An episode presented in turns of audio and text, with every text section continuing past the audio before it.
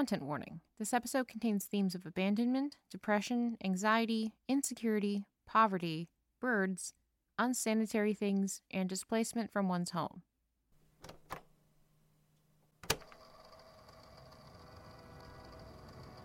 Dear Diary, I officially live in the city now, and it is equal parts perplexing and horrifying.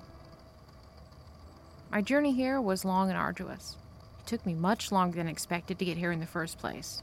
I had never flown so far at once and severely underestimated the time required to go such a distance, as well as how exhausting it would be to do so. I had to stop and rest so many more times than I was expecting.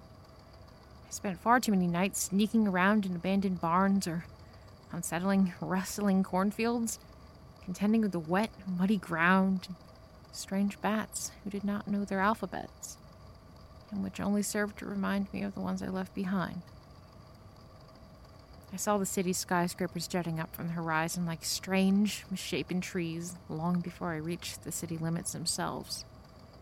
As I got closer, it only became more apparent to me how different this was than my old home. I do not understand the city. I do not like it. It is too loud and too bright and smells much, much too strongly of more things than I can list out.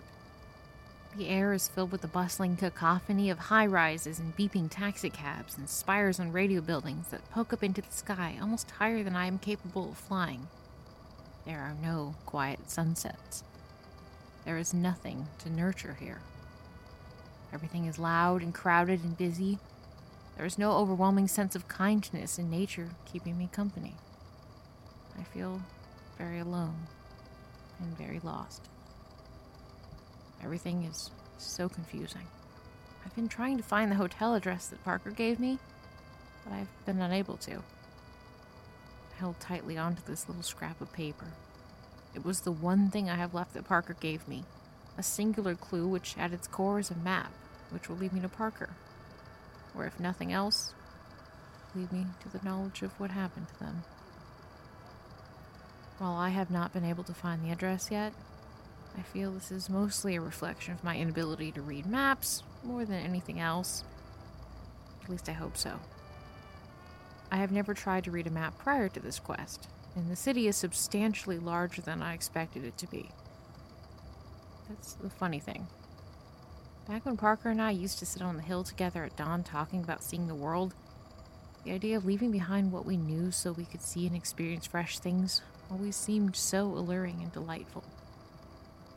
I'm not sure whether we were just wrong about what it actually would be like and were looking at everything through rose tinted glasses, or whether it was the way Parker's eyes would light up as they talked about it that made me yearn for it too. But I find my change of location distressing and misery inducing. It is not what I expected it to be. I long for nothing more than to return home to my castle and my hill and my bats, and everything I cherished about my old home. But am afraid that I perhaps did not appreciate enough. I have not had any luck finding a place to stay at.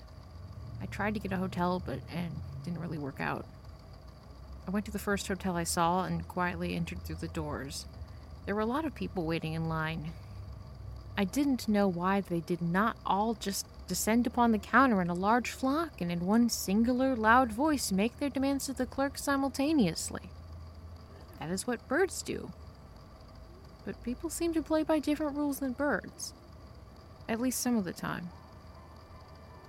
After observing the situation, I assumed I was supposed to stand in line politely too, so I did. My mismatched socks kept slipping down as I stood there, so I kept pulling them up each time hoping that this was considered polite and appropriate behavior for someone waiting in line. I stood in line for nearly 15 minutes before it was finally my turn to approach the counter. When I did, I told the clerk at the desk that I wanted to rent a room. I hope that was what I was supposed to say. She told me how much it would cost. I suddenly became aware that I did not possess any money, but, undeterred, I offered her what I think was a dried slice of pizza that I'd found in the treasure can outside of the building. I'd used some pink pieces of glue to stick some little plastic eyes onto it, and used the same glue to stick a banana peel to its head like a hat. The clerk looked positively aghast as I presented this to her as currency before she took a deep breath and informed me that my creation was not a form of payment they accepted. She looked disgusted as she said this, and I felt awful about myself and mad at myself. I had only been in the city for a few hours and had already messed up terribly. Mortified, I mumbled something about not having any money, picked up my sculpture, and left before security could escort me out. I almost threw my sculpture away when I left the hotel, but it was looking at me with its little plastic eyes, and suddenly I could not bear the idea of getting rid of it.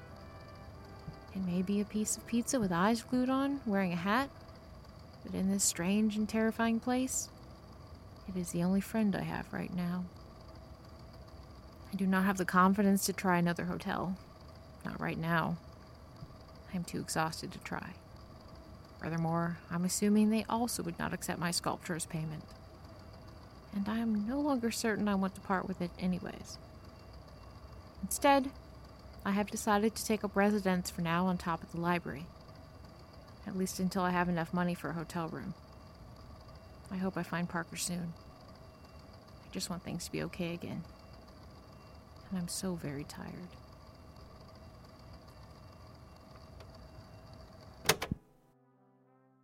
Diary of Mothman is a podcast adapted from the immersive novel the same name and was written and directed by Ashlee Craft and produced by Ashlee Craft and Exquisite Lore.